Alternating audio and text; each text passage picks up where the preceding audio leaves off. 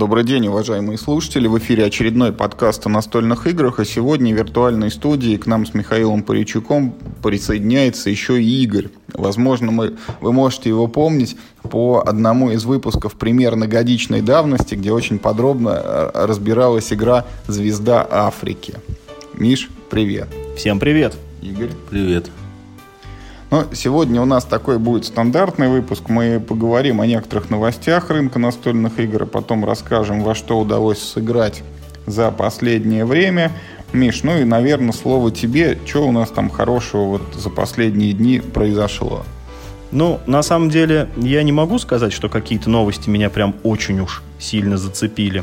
Мне понравилось то, что э, вышла цифровая версия игры э, Figutive.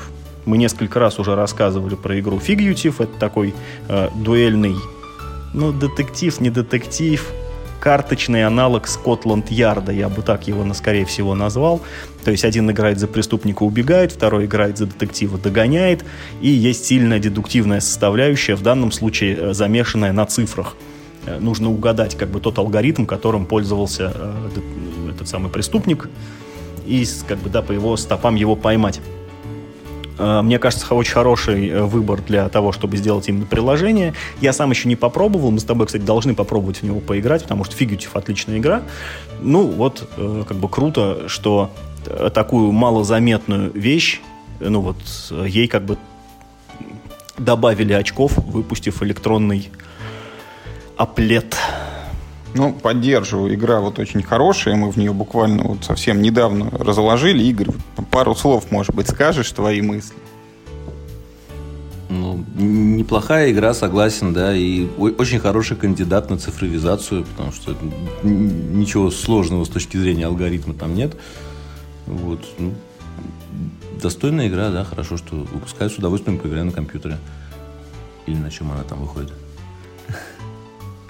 Ну окей, давай, Миш, к другим новостям. Что еще у нас произошло хорошего, интересного? Выходит э, свеженькая, ну как свеженькая, она на Западе-то не очень свеженькая, а у нас вот она такая свеженькая новинка от Райана Локхарта. Это такой, я бы назвал его, наверное, э, независимый инди-разработчик настольных игр. У нас уже выходили его 8-минутная империя, 8-минутная империя фэнтези, или как она там называлась. Как он же какой-то не просто независимый разработчик, а человек-оркестр. Он вот придумывает игру, сам ее иллюстрирует. Не знаю, что там правила еще пишет. Ну, нравится, что печатает, наверное, не сам. Ну да, да, да, да. То есть он прям делает все. Э, такой на все руки мастер. И, в общем, э, Лавка игр выпускает его игру, по-моему, двух- или трехлетней давности Above and Below у нас она называется «Выше и ниже», соответственно. Это такой достаточно комплексный, интересный проект. Это евроигра на размещение рабочих. Сюжет в том, что вот вы типа перед... Не, ну, слушай, ладно, как бы да, базовая механика как говорится, надежная, как автомат Калашникова, знаешь. Тут, э, тут вот что интересно. Вы управляете группой поселенцев, которые осваивают новые земли, и как хоббиты селятся, вот, короче, на земле и в пещерах, которых вот там нарыли кто-то до них. И поэтому, если вы хотите поселиться в пещерах, надо сначала эти пещеры сходить и разведать. И вот когда вы ходите в пещеру на разведку, то ведущий игрок открывает книжку с приключениями и зачитывает вам такие, ну, такие сказочные абзацы текста, что с вами там происходит. И вы должны принимать решения, исходя только из художественных описаний. Ну, плюс э, тут есть такая еще фишечка, что ваш каждый, э, каждый вас житель, он обладает своими там уникальными навыками. иногда вы можете примерно прикинуть, что если например, там пошел воин, то, наверное, вы ну, в несколько большей безопасности, чем если пошел, не знаю, там, э, э, сказитель, певец и шахтер, да, но зато, наверное, если там нужно с кем-то переговорить, то они, наверное, их уболтают лучше, чем их уболтает какой-нибудь там алхимик или воин. Вот. То есть это такая гибридная штука. Э, с одной стороны есть сторителлинг, и причем он как-то там э, э, так сделан, что нет жесткого сюжета, а вот эти абзацы текста, они как-то рандомно там вот раскидываются, целостная история не, не складывается из них. А с другой стороны, есть ну, как бы наш любимый worker placement, значит, это обмен шила на мыло. Лавка выкатила совершенно превосходные условия локализации, то есть на таких условиях игру просто грех не взять, учитывая, что э, там окажется еще и рассрочка будет. Поэтому, если вас игра интересует то надо, наверное, поторопиться. Они, по-моему, 700 коробок всего лишь локализуют. Это, кстати, тоже интересный тренд в последнее время. Несколько уже проектов заявили, что вот мы делаем вот э, чуть-чуть. Вот не сколько наберется, а вот чуть-чуть. Вот. А, что же касается отзывов по этой игре, то, как ни странно, доминирующее большинство обзоров, оно сходится на том, что игра неплохая, все ей ставят, в принципе, ну, нормальные оценки, но э, все говорят о том, что она вот и как worker placement, ну, нормальная, и как storytelling, ну, как бы нормальная. То есть она вот как так получается немножко ни туда, ни сюда. С другой стороны, если вот вы хотели именно вот это, то ничего такого больше нет. Она вот, она вот такая одна. Плюс в этой же серии у Локхарта есть еще следующая игра, которая называется «Ближе и дальше». Near and Far. Near and Far, да, они смешиваются вот с Above and Below, если у вас есть как бы эти, две эти коробки, их можно каким-то хитрым образом э, перетасовать, и я думаю, что если э, ну, выше и ниже хорошо продастся, а она вроде пока просто, просто превосходно пока как бы расходится. Но, опять же, я, честно говоря, вот сам думаю взять, потому что уж очень, очень цена вкусная. А, то, соответственно, я думаю, что лавка попозже запустит еще и этот самый э, ближе дальше, и можно будет вообще дико все перемешать и играть в невероятно разнообразные приключения с worker плейсментом. А какая цена? Она стоит на предзаказе 2750, по-моему, и, по-моему, будет даже рассрочка. Я вот хочу сказать, когда-то, когда-то я играл в этот Above and Below, и э, мои вот воспоминания, они не очень радужные об этой игре, потому что я ее воспринимал примерно как на уровне агриколы, ну, когда ты берешь вот там своего какого-то человечка, куда ты его ставишь, и он тебе что-то приносит. Ну, и вот в агриколе я там пошел в лес, вот человечка поставил, дрова себе забрал. А в этой игре, вот когда ты идешь в пещеры, ты не берешь все сразу дрова, ты действительно вот открываешь книжечку с приключениями, вот не колода карта, прям книжка, читаешь из нее абзац, тебе говорят, что ты нашел там какие-то грибы, например, и ты там можешь вот пройти мимо, там собрать их или поковыряться вокруг. Ну и как бы ты вот делаешь выбор, и дальше у тебя там, может, ты вот поковырялся, ты, значит, нашел мешочек с золотом, прошел дальше, там нашел что-то еще, или там полез за этими грибами, они оказались ядовитыми, тебя укусили, и ты там убежал ни с чем в это, наверх в свои эти домики. И вот э, так как я не любитель вот таких вещей, когда ты э, совершаешь какое-то решение в игре, а потом вот процедура, процедура, процедура. Вот в этой игре мне показалось, что все зачитывания текста это именно вот убивание времени и процедуры, потому что в единую историю это все равно не складывается, это какие-то рандомные случайные эпизоды, что с тобой происходит в этих пещерах. Ну и мне было бы проще, если бы э, или сразу ты бы получал эти ресурсы, или знаешь, как вот в серпе, когда ты карточку приключения вскрываешь, тебе говорят, ты можешь вот помочь крестьянам и получить чуть-чуть чего-то, ограбить крестьян и получить много чего-то, но у тебя там падает репутация, или, ну, вообще там отдать своих каких-нибудь денежек там этим крестьянам, и просто ты поднимешь репутацию, вот без какой-то длительной вот типа художественной предыстории. Ну вот о чем все и говорят, что это и не сторитейлинг, ну, в таком смысле, что вот ты прям вживаешься в персонажа, и, и последствия твоих действий вытекают из твоих предыдущих каких-то там, да, решений. А здесь, поскольку, ну, вот эти абзацы, они, ну, не связаны друг с другом, то вот этого вот этого взаимосвязи прошлого с будущим, причинно-следственной связи нет.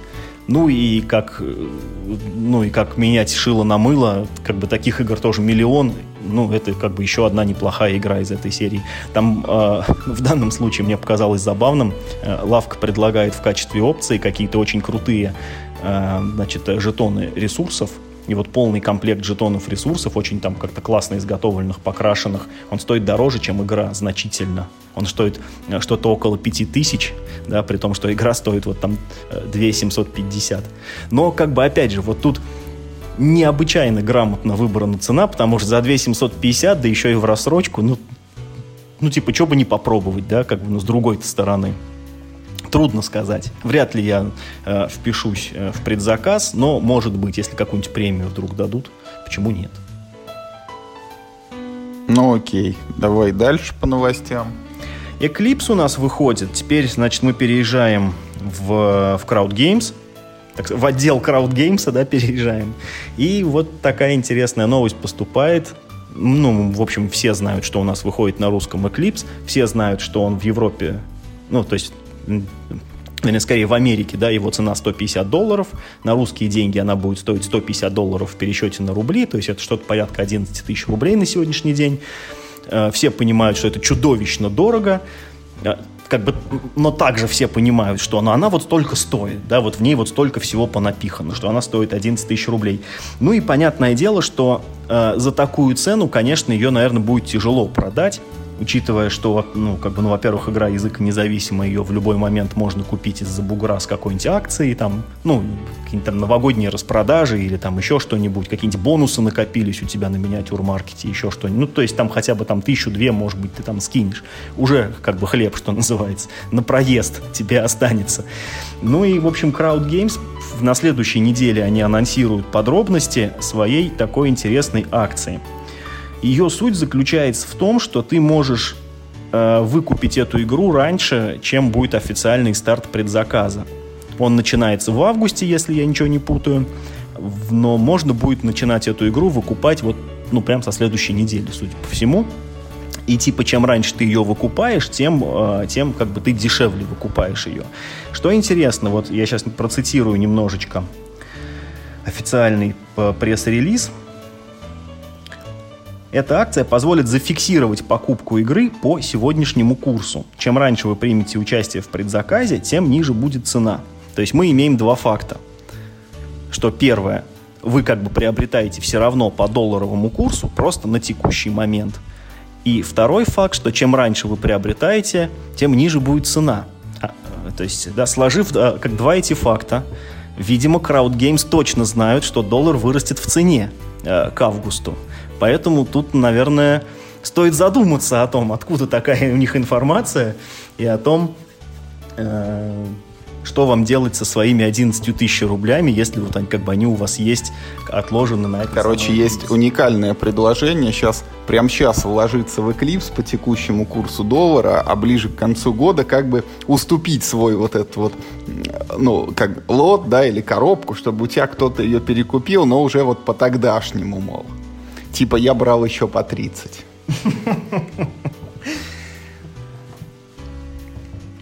Так, ну и что еще у нас по новостям, Миш? Undaunted Normandy, опять предзаказ, на этот раз Гага. У нас что-то сегодня прям это самый день предзаказов. Ну что ж поделать, такие, э, вот такие новости, да. В общем, стартовал пред, этот предзаказ Undaunted Normandy. Для меня, честно говоря, большая загадка, почему эта игра выпускается через предзаказ. Ну, то есть, в плане, мне кажется, это вполне такой продукт, который можно просто было издать и просто выложить на полки, его просто все с полок бы купили. Ну, как бы окей, предзаказ так предзаказ. Стоит 1750 рублей, я сначала подумал, что что-то как-то это многовато, а потом прикинул с другими играми, сравнил, уже Каркасон-то рубль 20 стоит, по-моему, базовая коробка, что-то такое, то ли там что-то 1100. Ну и, видимо, это вполне адекватная цена. Опять же, хорошая игра, э, в принципе, да, на нынешние деньги, ну, видимо, нормальная цена. Ну, ты знаешь, я, ну, во-первых, про Нормандию мы уже там сто 500 раз говорили в подкасте. Это действительно хорошая игра, там, которую можно смело брать, и она будет развиваться. Будет вот Северная Африка, где добавили там технику, какие-то танчики, джипы и так далее. Будет Сталинград потом еще, когда мы перенесемся в 42 год. А Гага вписалась уже в эти Савадоны официально? Ну, официально нет, но сказали, что типа вот э, от успеха вот этой компании зависит, э, как оно пойдет дальше. А, ну вот, значит, надо брать, чтобы... Ну, вот я чем хотел сказать, уже вот действительно в сложившихся условиях, вот когда предлагают хорошую игру дешевле, чем за 2000, это воспринимается, ну, прям вот, по крайней мере, как мне кажется, ну, очень позитивно, потому что вот даже там, вот ты говоришь, там, за 2700 там с чем-то можно попробовать вот этот вот Near and Far, или там Эбаф и Белов, честно говоря, вот, ну, за 2700 уже не хочется пробовать. Вот за 1700 еще можно. В рассрочку? Даже в рассрочку. Ну, как бы, что значит, кручу, верчу, запутать, хочу 2700, они все равно 2700. Хоть ты разом заплатишь, хоть по частям. Э, это э, необходимо, э, необходимо это микрокредитная организация на предзаказы, которая работает на предзаказы.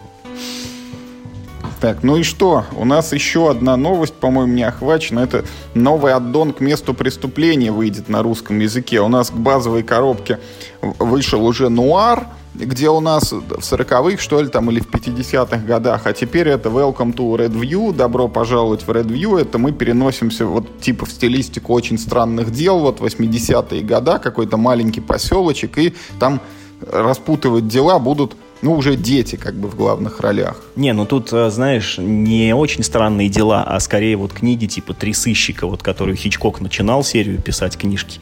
Вот, это скорее, вот мне кажется, про это, потому что мистики вроде я там что-то не замечал. Но, да, очень прикольная тематика, вот эта вот старая одноэтажная Америка, и типа дети распутывают какие-то такие интересные делишки. Мне вот это, э, то есть, ну, мне вот это больше интересно, чем э, нуар. Мне как-то, ну, ну, потому что нуар, это, ну, блин, черт его знает, это, наверное, я такой человек. А мне кажется, что с нуаром очень много как-то вот есть всего. А вот в этом жанре гораздо э, меньше удачных вещей, как в, ну, как в плане кино, так и уж тем более в плане настольных игр. Вообще, по-моему, такая первая, по-моему, игра выходит на эту тему. Но прикольно. А вот мне интересно, то, что э, преступления в этой игре распутывают дети, это означает, что там квесты будут не, не такие мозгодробительные, как в играх для взрослых, а в игру можно будет реально играть там с восьмилетним, десятилетним ребенком. Чтобы играть игры с восьмилетним, десятилетним ребенком, нужно пойти и найти вот в серии элементарной. Сейчас вышла уже одна детская коробочка, где там есть кролики, лисички, вот, и что-то они там то ли из огорода морковка пропала, то ли чего-то такое. Вот. Кстати, а я вспомнил, вот, заговорили про детективные игры для детей – мне недавно дали для ребенка поиграть игру, э, дай бог памяти, «Коварный лис». По-моему, это нам Вадим ее уже рекламировал, да? Да, да отличная игра. Вот у меня, на самом ну, у меня немножко другие впечатления от игры. Игра очень хорошо сделана, там есть отличная механика, когда ты засовываешь карточку в такой пластиковый футляр и там определяешь там какие-то отдельные признаки этого лиса. Э, я нашел ровно одну проблему – в эту игру, несмотря на качественные компоненты, на красивый процесс, играть в принципе невозможно. То есть вот по, по тем правилам, которые предлагает как бы издатель в коробке, ну, она, ну, ты, ты ее один раз проходишь без всякого азарта, ты почти гарантированно выигрываешь каждый раз, когда в нее играешь. То есть это, ну, по сути, просто ты вот тратишь время и ну, то есть после первого раза я уже там добавил какой-то там home rule, чтобы хоть какая-то интрига в игре появилась, потому что, ну, иначе я даже, даже смысла не видел эту коробку открывать. Вадим просто нам ее рекомендовал как детектив для совсем маленьких ну, да, детей. да, да, слушай, она, по-моему, она, по-моему, 5 плюс лет, если мне не изменяет память. Ну, да, это замечательно, 5 плюс лет, но, но она все равно должна, ну, подразумевать хоть, хоть какую-то, пусть небольшую возможность проиграть. Она, она лишена этого там, там не, э, ну, проиграть невозможно. Ты вроде ходишь, принимаешь решения, кидаешь кубики, что-то делаешь, и ты гарантированно всегда выигрываешь. Ну, слушай, вот э, как бы, ну, детские игры это очень интересный такой жанр. Вот несколько лет назад на Игроконе я беседовал с представителями Step Puzzle, которые ну, специализируются в России на выпуске именно оригинальных детских игр. У них много франшиз э, в, ну, как, есть права на много э, франшиз по отечественным мультфильмам, например, там про советские. Э, и они вот, знаешь, они выпускали игру э, Мика, Микада. Это древняя японская игра, где ты палочки берешь со стола, чтобы другие палочки при этом не шевелились. Ну, то есть такая игра совершенно на ловкость. Они в нее добавили кубик, да, с цветами. То есть ты типа не любую, какую хочешь, а вот тебе выпал красный цвет, значит, надо красную взять палочку. И то есть, ну, в этом наборе одна палочка черная. Я потом специально проверял, что в оригинале действительно тоже одна палочка черная. Она приносит больше всего очков, если ты ее берешь. Но вот когда я у них спрашивал, а, чем отличаются у вас цвета, ведь, например, вот, а, как, ну, самые дешевые красные палочки на кубике выпадают ровно в два раза чаще, чем все остальные. А вот черная, она вот такая одна, а на кубике выпадает, э, ну, в общем, примерно с той же вероятностью, что и остальные цвета. И вот то объяснение, которое мне дал сотрудник Step Puzzle, мне прям, ну, то есть мне бы такое в голову не пришло. Они, то есть, ну, мне сказали, что это очень важно, чтобы палочка была редкая, а, потому что когда вот ты ее, ну, забираешь, это типа очень много радости приносит. Это вот просто тоже как раз игра, они, по-моему, ее ставят то ли 3 плюс, то ли, э, то ли 4 плюс. Поэтому я очень скептически отношусь к тому, что игра для детей 5 плюс должна тебя наказывать, и чтобы в ней надо было там как-то часто через раз проигрывать. Но это... Там может быть как с этой черной палочкой, это же такая скрытая ачивка, да, что даже не все понимают, что это ачивка. Может быть, вот я просто в этот лист не играл, может быть, там тоже есть что-то такое вот неочевидное. Ну, смотрите, там как бы, вот насколько я понял, у меня дочке-то уже 7 лет недавно исполнилось, да, и, ну и поэтому для нее, там, чтобы вычислить лиса, надо, допустим, условно, там, сделать там 5, 5 заходов, там, каких-то 5, 5 раз, там, какие-то выяснить признаки. За 5 раз ты гарантированно догадываешься, кто такой лис. Вот, ну, тут как, как, как бы одно из двух. Либо ребенок понимает эту механику, как бы въезжает в эту игру, как, как ему вычислять лиса, и тогда он с пяти, там, шести попыток гарантированно его вычислит. Либо ребенок вообще не одупляет, что происходит. Ну, допустим, ну тогда я не знаю вообще, что с ним играть. Слушай, ты очень критичен, но это же вот как раз в этом-то и смысл, что вот ты объясняешь принцип и или. Там там типа принцип исключения, принцип множеств. Ну, хорошо. Плюс, да, извини, пожалуйста, что в эту игру, когда ты играешь, что, то, то есть если ты как родитель потом планируешь ребенка увлекать настольными играми и дальше, ты какие-то базовые механики с этой игрой, как бы, да, с ним, так сказать, ну, закрепляешь. Ну, понятно, что там базовая механика это roll and write, но тем не менее. Ой, в смысле, господи, это самое, King Двинь, да, это roll and move, mm-hmm. но как бы, э, тем не менее, это все равно, э, ну, навыки обращения с настольными играми в принципе. К тому же, если там и проиграть невозможно, это тоже все равно, ну, положительное впечатление. Типа, играли, выиграли, ура! Конечно. Давайте там еще в что-нибудь. А, кстати, я сейчас вспомнил про еще одну детскую игру. Лаборатория доктора Миксера, может Да, быть? да, именно. Лаборатория доктора Миксера. У меня до сих пор эта коробочка лежит, как бы. Вот, и мы недавно с дочкой поиграли. В принципе, отлично, там, с 7-летним ребенком мы немножко там изменили правила и прекрасно в нее играли. Вот, ну, ну так просто вспомнилось. Какой был разгром 10 или 12 лет назад. Ну, та, у меня была такая же претензия. Я не могу в нее проиграть. Ну, я зато помню игру «Храбрые зайцы», которая тебе очень нравилась. Видимо, Огонь вообще лежит вот неподалеку, можно достать прямо и разложить. Ну, а я вернусь в это, в место преступления и э, должен отметить, что вот этот новый аддон, это, конечно, здорово, но, честно говоря, вот у меня в базовой коробке не пройдено еще, наверное, сценария 3-4. Потом э, Нуар даже вот пленочка не снята. И не так давно видел на борт геймгике э, самодельные, там же есть редактор сценариев, ну и люди как бы могут клепать свои. Вот там есть какая-то подборка если не ошибаюсь, из 12 специально отобранных и рекомендованных. То есть это не то, что кто-то сделал, вот и выложил, а прям люди посмотрели, отобрали и сказали, да, это хорошее, можно играть. Ну, единственное, что они, понятное дело, на английском, там эти 12 сценариев. То есть контента на самом деле в игре нормально, и вот если задаться целью, то в нее можно прям играть, играть, и, ну и это здорово. У нас просто в последнее время по известным причинам компании не собираемся, а на двоих как бы и так есть во что. А на этом, собственно, это с новостями мы так-то и завершили и можем перейти к обсуждению тех игр, с которыми мы э, познакомились или поиграли повторно в недавнее время. Ну и, наверное, давайте начнем с новинки. Вот на этой неделе нам удалось сыграть в Пандорум. Это свежая игра от Cosmodrome Games, которая, ну как свежая, она два года назад выходила на Кикстартере и на английском языке уже вот существует, а на русском появилась только сейчас. Вот о чем Миша говорил сейчас. Пошла такая практика выпускать не очень много. Вот Пандорум это как раз лимитированное издание, ровно тысяча коробок, вот ни одной больше. И вот э, что такое Пандорум? Это, это абстрактное евро, по сути. Это поле из гексов, по которому ты ходишь своей фишечкой и отмечаешь фишки, э, выставляешь на поля, на которые ты уже наступил. Еще ты играешь карточку, и она приносит тебе очки в зависимости от того, там рядом с какой фишечкой ты остановился в этом ходу. Звучит, может быть, не очень понятно это объяснение. Если кто играл в Hey, That's My Fish или Эй, это моя рыба, вот принцип похожий, ты по полю ездишь, и что-то по нему только в рыбе ты собираешь, а тут ты оставляешь, вот помечая клетки, где ты уже был. И э, вот э, играл в эту игру три раза, и все три раза меня просили свернуть ее досрочно и не доигрывать, потому что это очень скучно.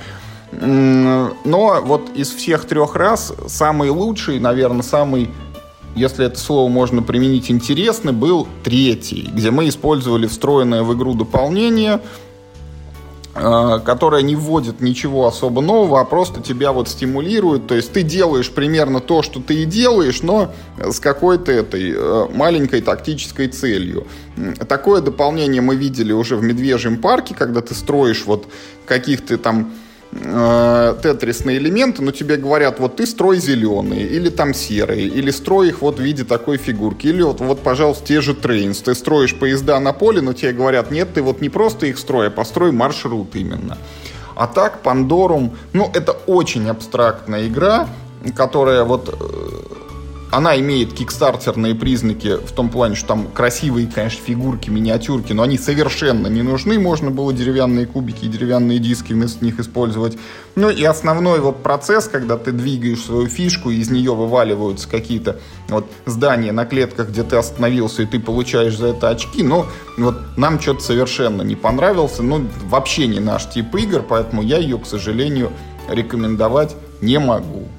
У меня абсолютно схожее ощущение. Мне, мне понравилось еще даже меньше. Я не сыграл ни одной партии до конца. Я сыграл пол партии. Можно как, а, можно как угодно относиться к, ну, там, к этому моему решению, но тем не менее я абсолютно не верю в то, что в этой игре есть какие-то элементы, которые вдруг для меня там типа ее раскроют. Я пойму, в чем же тут интерес. То есть э, вот ты очень сейчас, знаешь, такую сказал, что типа в ней вот есть признаки кикстартера. Я сейчас подумал, что э, вот я понял, как определить, в какой игре вот, ну, нужны красивые компоненты, в какой не нужны красивые компоненты. Вот э, если без красивых компонентов игра вообще никому не нужна, э, да, то значит, как бы, ну, игра это, это просто шлак. А если игра интересна, потому что она просто хорошо оформлена, ну, то есть, фу, ну, это, это одно и то же. То есть если из игры убрать графику, условно говоря, и оформление, игра должна оставаться все равно хорошей. Да, как бы, да, всегда приятно играть в красивую игру, но вот возьмем игры Мартина Уоллеса, которые далеко не, не блещут. Да, да, да. Далеко не всегда оформлены приятно, и тем не менее в них очень интересно играть. Тот же Лондон первой редакции оформлен более чем э, скромно и вместе с тем, ну да, да, если не сказать больше, да, но как, вместе с тем от игры не оторваться. Или там инновация, которая изначально была оформлена в Word, и только потом к ней это сам в ней картинки графику написали. внедрили, да? Да, да, да. Вот. И эти игры, тем не менее, ну вот инновация в этом своем базовом вордовском варианте, в символьном, так сказать, она заслужила 4 э, дополнения, если мне память не изменяет. А, вот э, Пандорум э, содержит в себе э, следующие красивости. Это это миниатюрки, ну вот той фишки, которой ты ходишь по полю Харвестера, э, миниатюрки зданий, которые ты строишь в этих гексах, и трехмерные э, горы, которыми ты обозначаешь э, непроходимый ландшафт. Трехмерные горы в игре не нужны. Они не делают ничего, они очень... А, да, ну да, а, а, они плохо выглядят. То есть графика абсолютно чужда всему остальному стилю, она, она какая-то нечеткая, мультяшная. То есть, ну, все остальное не мультяшное, да, а вот горы как будто из какого-то, не знаю, там, ну, мультика средней руки вот взяты. Поле, да, которое ну, такой типа как участок планеты, э, выглядит так, как будто его слепили из дешевых бесплатных клипартов. Оно очень скучное, оно не, не стильно выглядит, неинтересно на него э, смотреть. Э, карточки, как, на каждой карточке есть картинка. Картинки сами по себе, они очень хорошие. Но то, как выглядит интерфейс в этой игре, он убивает весь кайф. Совершенно нечитаемый текст издалека, который написан всеми большими буквами. Это огромная ошибка. Нельзя писать текст в, э, без, без строчных букв. Он читается гораздо хуже. Э, нужно очень хорошо, э, нужно очень хорошо как бы, ну, делать шрифтовую работу, чтобы вот так вот смело весь текст в игре писать большими буквами на практике вот карту, пока ты не возьмешь ее в руку, прочитать, что на ней написано, практически нельзя. Да, там есть как бы такой, э, такой финт, что у каждой карты есть еще цвет этой карты. И этот цвет, он полностью повторяет текст, поэтому фактически тебе текст читать как бы не нужно. Но это все равно очень неудобно, и все карты отличаются только тем, э, с, ну, как бы тем условиям, да, за которые ты получаешь победные очки. Эта игра, э, ну, типа, позиционирует себя, ну, как бы как тематическая. Там есть вот прям ну, ну, такая типа легенда, вот мы полетели, и вот мы разведываем, и вот мы собираем ресурсы. На самом деле механика... игры даже есть таглайн «Колонизация началась». Вот, да. То есть, то есть это только начало, это вы еще ничего не видели, это, это только первая волна. Так вот, э, механики у игры абсолютно не, не помогают тебе понять, что происходит в игре. Более того, вот можно я прям да. перебью, и вот я ну, тут не могу молчать. Вот насчет механики. Для меня, ну, уже давным-давно я не очень люблю евроигры, и я вкладываю в этот смысл, это игры, которые контринтуитивны, и то, что в них происходит, слабо связано с заявленной темой и имеет мало или э, слабую аналогию с э, явлениями реальной жизни. И вот что происходит в Пандоруме? Тебе говорят – вот ты прилетел на планету, вот твой харвестер. Дальше наступает вот э, номер один, когнитивный диссонанс. Твой харвестер, вот Игорь, как ты думаешь, зачем нужны харвестеры? Ну вот там есть культурный бэкграунд, там Дюна, Command & Conquer, да? да? Spice. Харвестер в этой игре нужен, чтобы строить. Ну, то есть как? Этот харвестер строит шахты, и типа вот эти шахты собирают. Но харвестеры все равно этим не занимаются. Значит, второе. В правилах, значит, написано, что харвестер там э, летает на сколько угодно клеток в любом направлении. Вот, ну, фактически это двигается чуть ли не куда угодно, как королева в шахматах, но, как королева в шахматах, ходит только по прямой.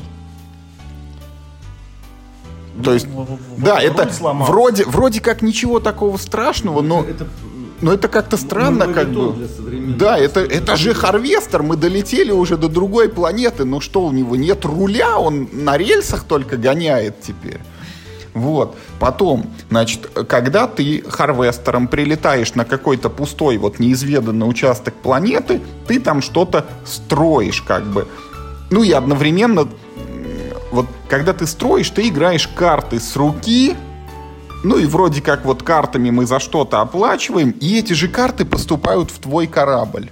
Вот тут вот, ну, логика отдаленно очень прослеживается. Имелось, наверное, в виду, что эти карты я как бы нашел в этом месте, и они стали моим грузом. И за это появилась там шахта. Но если у меня карт в руке нет, то шахту я поставить не могу. Я обязательно должен их там найти. И, наконец, когда я эти карты играю, на них еще написано, что а теперь получи очки заранее свои построенные шахты. Например, за те, которые стоят на периметре поля, или на клеточках такого же цвета, или на шахтах, которые выстроены строго по прямой. И это тоже для меня вот вообще не бьется ни с чем. То есть, если я построил эти шахты, они должны вот нефтедобывающую вышку установили, вот она все время качает. А в этой игре она вот качает только по средам после обеда, в зависимости от того, какую ты сыграл карточку. И это тоже бьет как бы на тематичность. И вот сыграв эту карту и задействовав ранее свои построенные шахты, ты получаешь деньги, местную космическую валюту, которые, сюрприз, не являются деньгами в своем смысле. Это банально победные очки. Их нельзя ни на что, ну там иногда можно их утащить у соперника, но за них нельзя ничего купить, нельзя ничего улучшить, ты не можешь их потратить и получить хоть что-нибудь, они у тебя просто копятся, и в конце по ним подсчитывается победитель. Вот вся вот эта вот так сказать, производственная цепочка, все, что происходит в игре, я не могу найти аналог в реальной жизни, у меня только рождаются какие-то вопросы, у меня разрывается связь с тематикой, ну и плюс меня не увлекает вот это элементарное действие, передвинь фишку по прямой линии и построй там что-нибудь. Поэтому, к сожалению, к сожалению, к сожалению. А, хорошие новости об этой как бы игре заключаются в том, что, как ты сказал, их всего тысячу штук, поэтому зараза не расползется. Игры я рекомендую всеми силами избегать. Это провал по всем фронтам. Это скучно, блекло, а вторично и абсолютно никому не нужно. Ее выпустило наше издательство Космодром Геймс, которое как бы, ну, не лаптем там хлебает. Они же сделали акватику, да, которая вот там на прошлом Эссене э, очень сильно как бы это была заметна. там из-за да. неё, да, из-за А, и ее плюс делали ребята из студии «Трехгранник», это отечественные ребята, которые работают на экспорт, и у них там штук 10, наверное, игр уже есть в портфолио. То есть, ну, вот она не на пустом месте родилась, и уже Кикстартер прошел успешно, но я вот, ну, не понимаю, это, наверное, настолько не моя игра, что я в ней ну, единственное, что я хочу сказать еще раз, вот э, ее немного спасает дополнение, потому что дополнение тебе ставит некие условия и говорят, вот если ты будешь строить домик рядом с вулканом, ты будешь получать дополнительные очки. Или если ты будешь строить домики треугольником, ты тоже будешь получать дополнительные очки. И ты вот хотя бы немножко у тебя есть какие-то ориентиры, что в ней делать, но делать это вот интереснее не становится, к сожалению. Да нет, Юр, вот самый, э, самый правильный вопрос, который у нас с тобой вот возник тогда, когда мы с тобой в нее играли, вот э, сейчас 2020 год. Э, в, в издательстве Cosmodrome Games работают, ну вот люди сплошь увлеченные, вот просто вот как один, они все давно э, в комьюнити, они все не, ну, не новички, они шарят в настолках, и, они шарят во всем, они знают, что они делают. Как можно было вот как бы взять эту игру ну, вот на уровне прототипа и сказать, да, это готовый продукт, это хорошая игра, которую не грех и выпустить. Ну, не знаю, у меня не укладывается это в голове. Сейчас, ну вот настолько много игр, что уже просто не хватает, уже очень давно не хватает денег, чтобы даже пройтись по всем самым интересным проектам. Ты даже хочешь еще вот ну, там какие-то игры поиграть, ты уже просто не можешь себе позволить. У тебя да, уже нет столько времени. Да, да, да, что у тебя уже нет столько времени, у тебя уже нет столько денег. Как в это время, э, то есть, ну еще плюс Космодром это не очень крупное издательство. Ну, ну потому что я, я так думаю, что, например, просто условному какому-нибудь миру хобби, им нужен определенный пропластик игр, которые, ну, ну, видимо, не очень дорого стоят в производстве, но они позволяют все время пополнять новостные ленты, постоянно э, ротировать прилавок магазина, потому что они выпускают игр очень много. Да? Космодром выпускает штучный товар, у них выходит там 2-3 игры в год, это, это если год урожайный. И, э, ну вот, сугубо, на мой взгляд, э, выпускать игру ну, уровня Пандорума это сейчас просто недопустимо, если ты работаешь в таком режиме. Потому что в ней нет ну, практически ничего хорошего. Она даже оформлена плохо. То есть, ну, если выкинуть из нее вот эти пластиковые кораблики, да, все остальное оформлено плохо. А, как, ну, даже не средний. Ну, карточки, ладно, там, там типа туда-сюда. А я тебе вот, наверное, Миш, знаешь, какой дам ответ? Вот на Кикстартере 60 тысяч долларов как-никак собрали. Это, изв... это не так уж много. Это, извини меня, 3,5 миллиона рублей, ну, правда, выручка, да, на одной игре для небольшой компании. Наверное, как бы финансовых там результатов она добилась. Вот российский тираж, там, тысячи штук, там, не знаю, в плюс он выйдет или в ноль, да, он, наверное, ну, сильно не скажется. Но в целом э, разделяю вот это вот непонимание, как я даже, я не понимаю, как на Кикстартере-то эти 60 тысяч собрались, потому что полностью вот разделяю убеждение, что если из игры выкинуть все красивости, и она никому не нужна, то это плохая игра. Я почему вот последнее время смотрю в сторону мини-игр, потому что в них нет вот этого заигрывания э, между разработчиком и игроком, когда разработчик говорит, смотри, какие у меня миниатюры, вот тут, э, смотри, у меня тысячи иллюстраций, смотри, какие там у меня правила на этой, на льняной бумаге напечатаны. Вот этого всего нет. Тебе предлагают честный геймплей – и он тебе либо нравится, либо не нравится. Ну, плюс еще мини-игр в том, что еще и быстро в это можешь погрузиться и вот сразу понять, хорошо или нет. А здесь вот это вот все завуалировано, вот какие-то фигурки, миниатюрки, по большому счету никому не нужные. И, ну, вот я против, короче, такого подхода. Э, тут еще Э, то есть тут еще очень интересно, что игру довольно высоко оценили на Западе, поэтому, ну, вероятно, мы в чем-то не правы. И, может быть, просто мы, что называется, зажрались, и найдутся люди, которые скажут, нет, Пандора действительно, ну, там, очень хорошая игра, ну, ну, там, что называется, не для всех.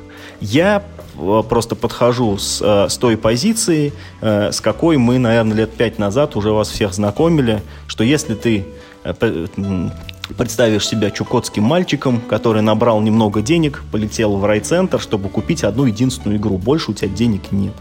Вот я обычно выбираю игры по такому принципу. Да, я бывает обжигаюсь. Но э, Пандорум я не рекомендую к покупке за свои деньги. Да? То есть, ну, в него можно поиграть, если он есть у кого-то или если вам его подарят. Это, как, это, как говорится, один вопрос. Э, тратить время на эту игру, э, тратить э, деньги нет смысла никакого. Это прям провал. Вот Игорь еще что-то хотел сказать у нас. Да, вот пока ребята тут э, рассказывали про эту игру, я не удержался, сбегал, э, взял э, экземплярчик, распаковал. В соседнюю комнату, да. Вот, и просто вот посмотрел на компоненты, но я просто хочу сказать, что даже вот не услышав всего, что я услышал, как бы, вот, просто вот глядя на компоненты, вот не знаю, о чем эта игра, вот я смотрю на нее, ни малейшего желания поиграть в нее у меня не возникает. То есть, как бы вот я да, даже не, не зная, как она устроена. Это, это к вопросу о хороших компонентах. Вот меня, например, они вообще никак не, не воодушевляют сами по себе. Ну так просто. Ну, извините, ну вот так вот у нас с Пандорумом. А, а вот Игорь еще очень хотел у нас рассказать про свой опыт прохождения Рунебаунда третьей редакции. Да, насколько э, мы не любим сухое евро, настолько порой нам нравится жесткий Амери-трэш. Говори за себя, пожалуйста.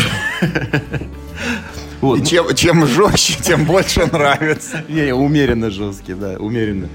Не, ну просто вот пока э, в течение карантина, там, апрель-май месяц, я сидел дома, ни с кем практически не общался, и у меня нет-нет э, находилось время, чтобы наконец-то освоить игру Runeebound. У меня есть все дополнения к ней, в том числе главное дополнение «Нерушимые узы», которое делает комфортной соло-игру.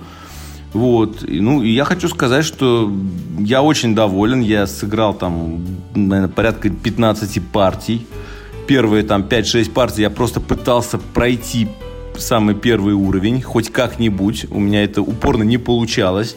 То есть у меня только с шестой-седьмой попытки начал, я начал наконец въезжать, что я делаю, как это делаю, как надо побеждать, в чем, собственно, заключается игра. То есть это э, за нагромождением механик, э, фишек, там, жетонов и так далее э, далеко не сразу становится понятно, а что же, собственно, игра от тебя хочет.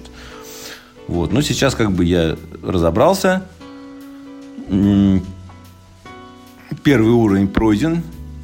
Наверное, шестью героями там самых э, разных классов. Сейчас я осваиваю второй уровень. Ну, а, просто что я хотел сказать. Мне игра очень нравится за то, что каждая партия уникальная, то есть э, огромное количество карточек э, делает индивидуальной каждую партию. Э, и э, очень важный момент, почему она не надоедает, потому что э, в игру встроена мини, мини-игра боевка. То есть каждый бой с монстром там, или главным злодеем это боевка в нерушимых узах. Для этого предназначены специальные планшеты, есть четыре класса врагов. И э, эти планшеты автоматизируют действия врага во время этой боевки. Вот, то есть это такая мини-игра, каждый раз она за каждого героя ты дерешься там по-своему, есть уже определенное там как бы понимание появляется со временем, как драться, например, варваром, как драться магом. Э, ну, ну, короче, я очень доволен игрой. Вот. Ну, и э, я в нее сейчас активно играю, потому что пытаюсь... Э, в последнее время я задумался о том, что от настольных игр надо все-таки избавляться. Я очень завидую Мише, который это регулярно делает, завидной регулярностью продает свои и под, э, свои игры и поддерживает свою коллекцию на каком-то относительно небольшом уровне. Вот, ну, короче, я, я, я намерен э, Рунибаунд пройти всеми героями, э, вс, ну, ну, не всеми там основными классами героев пройти все уровни, после чего игру я, наверное, буду продавать и тебе совершенно неинтересно поиграть в нее с кем-нибудь, дождаться окончания полного карантина и все-таки ну, вот, набрать на нее партию, вот абсолютно неинтересно. ну, то есть, я как-то не вижу смысла, ну, большого смысла играть в кооперативные игры, там, несколько человек, если это полный кооператив. Ну, да там и одному-то как бы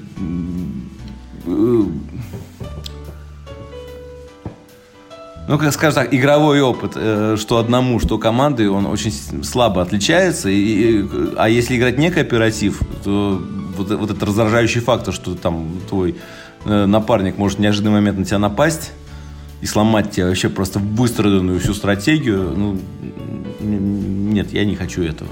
Я этого боюсь. А тебя не парит в этом, ну вот в Runebound, что ну, ты ничего не знаешь про мир, ну, в котором дело происходит. Ну, это же не прописанная вселенная. Она как бы прописана там на каком-то небольшом уровне. И, и, и, и, и насколько я знаю, если вот ты во все игры от Fantasy Fly Games играл, которые посвящены вот этому миру Теренота, там, в принципе, много чего можно накопать. Но вот в отдельно взятой игре там на самом деле лора, во, просто с гулькин нос. Тебя, ну, вот, не, ну, потому что я вот когда читаю вот это, опять какой-то там этот некромант пошел в болото, там, Даркмур и призвал там какого-то демона, там, Чергапунда, я там, я уже не знаю, че, блин, пацаны, ну, то есть от лорный вопрос не парит? Нет, честно говоря, не парит. Ну, не парит. И более того, как-то я уже э, поначалу я в нее с интересом. Э, там очень много есть карточек с событиями, которые происходят, задания, квесты. Э, вот если раньше я как бы с увлечением их читал, там пытаясь себе там нарисовать какую-то картинку, то сейчас я просто текст большей частью пропускаю. Я, я их воспринимаю чисто утилитарно. То есть где я могу получить какую-то шмотку или где я могу получить немножко опыта это к вопросу, как я воспринимаю этот above and below. Но это типа, то есть получается, как бы у тебя просто как Диабло. Ну там же типа есть сюжет в Диабло в конце концов. Ну, ну да, вот э, я, я много думаю о сюжете в Рунибаунде, но, к сожалению, да, здесь такого-то вот единого стройного сюжета нет. Меня вот немножечко это, конечно, угнетает, да. Что я, например, я, я по жизни как бы а, стараюсь отыгрывать положительных персонажей во, во, во всех играх, да, но тут вот я, например, беру карточку, и э, она мне предлагает какой-то выбор, и я понимаю, что мне, например, вот конкретно по этой карточке мне выгоднее там ограбить и избить какого-нибудь там бездомного там попрошайку вот конкретно сейчас. Хотя так-то я нормальный, в принципе, парень, да. Но, но, но конкретно вот сейчас, если я его от, отмудохаю, я получу там две монеты, которых мне очень не хватает там для, для нужной шмотки. И, разумеется, я это делаю, да, потому что ну, иначе я не, не смогу победить дракона. Вот. Это немножечко напрягает, да. Но цель оправдывает средства. В конце концов, что такое один безногий бродяга, да, по сравнению со спасением человечества? Да, да, да. Именно так я себя и успокаиваю. Особенно безногий бродяга здорово звучит. Там было попрошайка. Так вот Вирт в Дьявола и появился, да? Потому что иначе дракона побеждать было нечем. Да. It's inner joke. Ох. Ну что, у нас есть еще две игры, о которых мы немножко хотели поговорить. Во-первых, мы снова сыграли в Trains. И как и год назад, хочу вам сказать, что игра очень хорошая. Вот она ее нельзя назвать там какой-то выдающейся игрой, потому что к ней есть претензии, кстати, в плане компонентов, потому что унылые деревянные кубики, вот их надо выкинуть куда-нибудь и взять туда вагончики из Ticket to Ride или паровозики из Railways of the World. Ну и поле там оформлено игра, тоже. Стоимость игры увеличится раза полтора сразу же. Ну это уже другой вопрос. Да, это другой вопрос. У тебя же есть Ticket to Ride всегда под рукой. Вот. А, поле тоже выглядит не лучшим образом, а не идет ни в какое сравнение, например, с Railways of the World, где карта, ну, похожа очень на фото реалистичную. А, и сам процесс, вот поскольку базовая коробка не сильно отличается от Доминиона, он такой, как бы ты играешь, и вот у тебя прям вот нечто среднее между ностальгией и чувством дежавю, потому что все это с тобой уже происходило, только без поля. Вот. Но в пользу игры говорят быстрые ходы, она очень динамичная, в ней есть разные стратегические подходы, в ней чувствуется соперничество. Кстати, если будете играть, вот рекомендую делать так же, как мы, очки начисляйте прям по ходу, чтобы было видно, кто там вырывается вперед, кто отстает, потому что это подстегивает как бы тебя э, к действию. И, в общем, игрушка такая, вот стабильно хорошая, как бы. партия в нее нравится, ты не испытываешь жестокого там какого-то восторга, но ты никогда и не разочаруешься. Можно я скажу? А я бы вот хотел добавить, вот я, я согласен с этим, но только я думаю, что все это дифирамбы не столько в адрес самой игры, сколько в адрес э, этого класса игр, deck-building, э, э, ну, игры на колодостроение. Да, они, они, я играл во множество, ну, там, не, не такой, конечно, как Юра, да, но там «Властелин колец», Громо, «Громокамень», там, «Ascension», там еще какие-то они все примерно такие же. То есть, как бы э, любая колодостроительная игра, она может этим нормально, она может этим похвастаться, она быстрая, она не напряжная, она как бы оставляет чувство легкости, как бы. И, вот, и, и в принципе, и, не, и некоторые из них, там, ну, за исключением того же Доминиона, они тоже способны оставить какое-то послевкусие. То есть э, э, какой-то... Некоторые игры, но не все. Вот рядом лежит игра эпичной схватки Крутогидон. Вот она не оставляет чувства легкости, она не такая уж динамичная, и заканчивается она тоже не очень скоро. Хотя колодострой.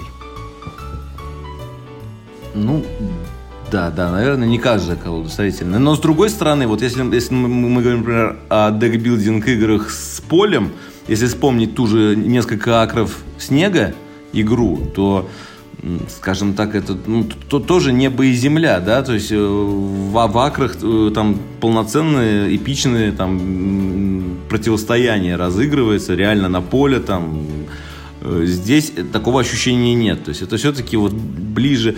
Ну, это по сути, да, это, это Доминион чуть-чуть, может быть, э, добавлено одно новое измерение. То есть противостояние идет не только на картах, но еще и на карте. Вот. Ну, ну в принципе, как бы ну, хорошая колодостроительная игра, да.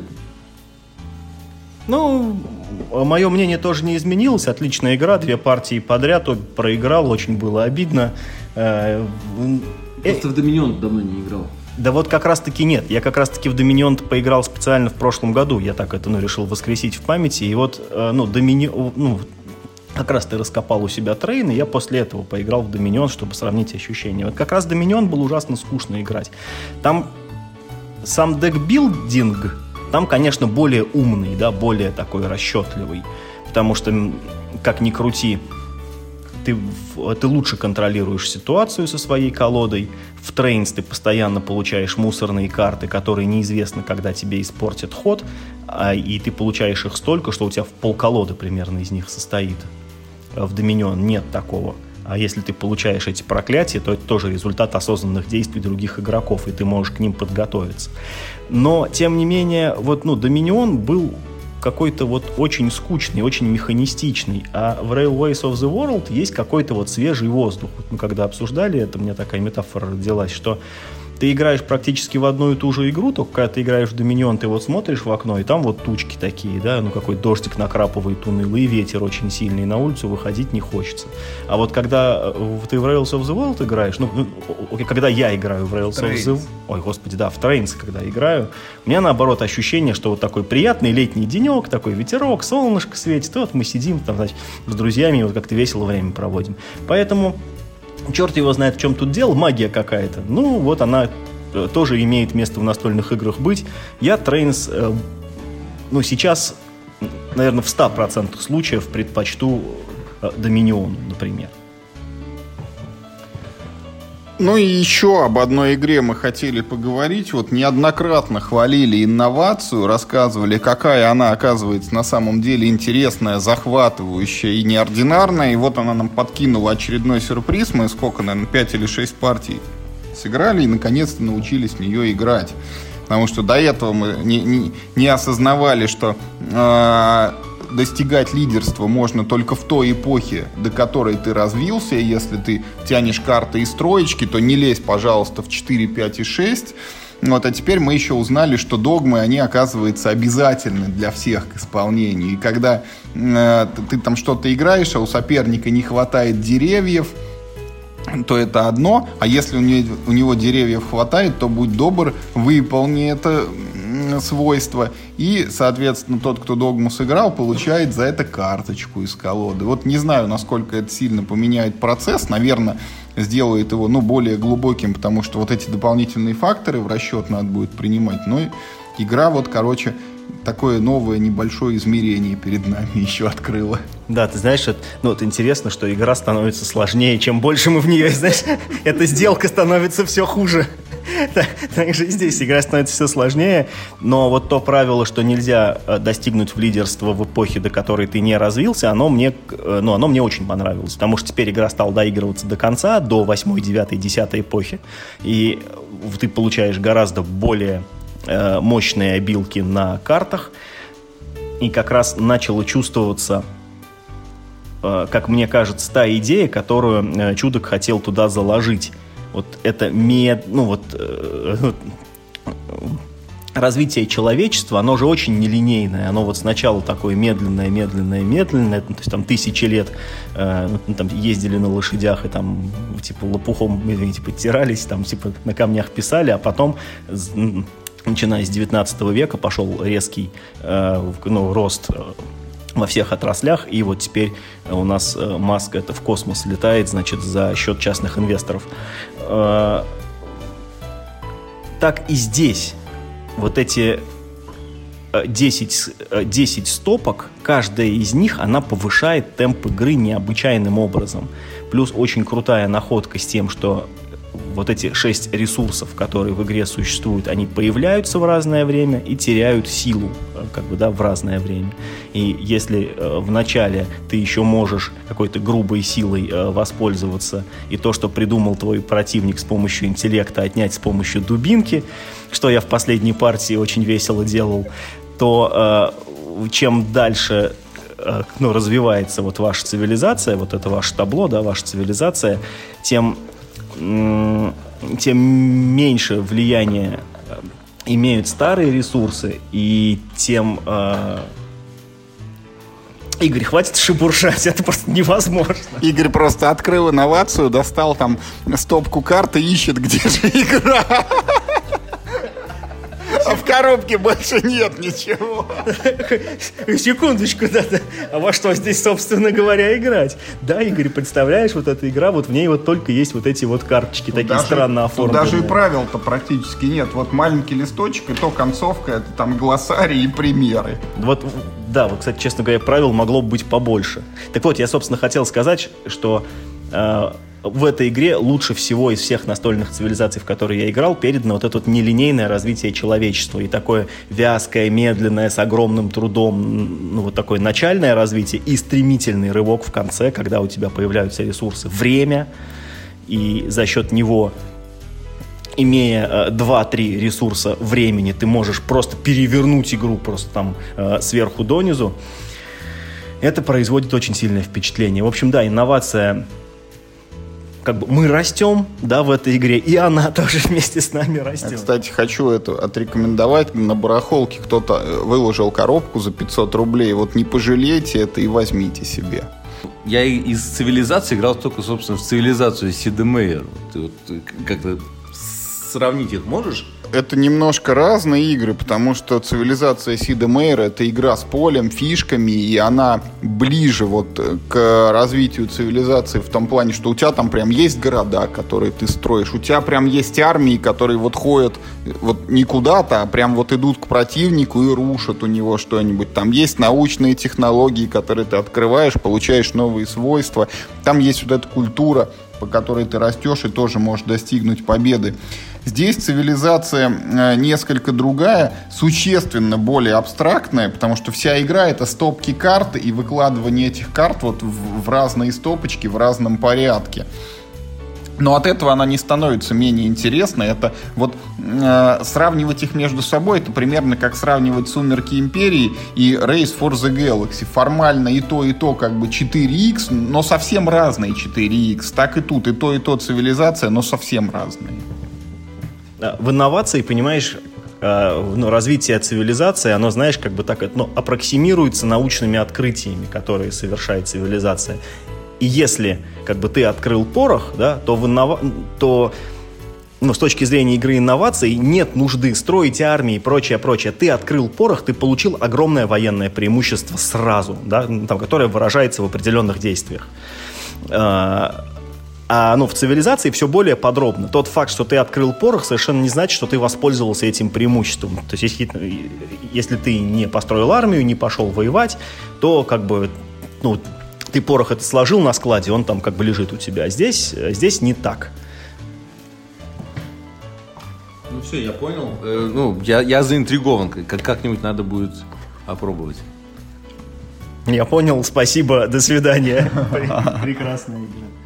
Ну что, а на этом наши планы на сегодня исчерпаны. Мы с вами поговорили вот о свежих новостях, э, обозначили то, что будет выпущено на российском рынке в ближайшее не очень время. Это неустрашимые Нормандия, вот выше и ниже, Эклипс и новый аддон к месту преступления. Отрекомендовали вам фигютив в настольном и в цифровом формате похвалили соло-версию Runebound а и э, с осуждением высказались о Пандоруме. Еще раз вот год спустя добрым словом вспомнили Trains. Ну и вот э, инновацию мы хвалим уже не знаю какой выпуск подряд. Обязательно играйте. Что, собственно, на этом все. Играйте только в хорошие игры, особенно в те, из которых, если миниатюрки выкинуть, они все равно останутся хорошими. Как вот в инновации, например. Ну, всего хорошего, друзья. Надеюсь, до скорых встреч. Ну и не болейте.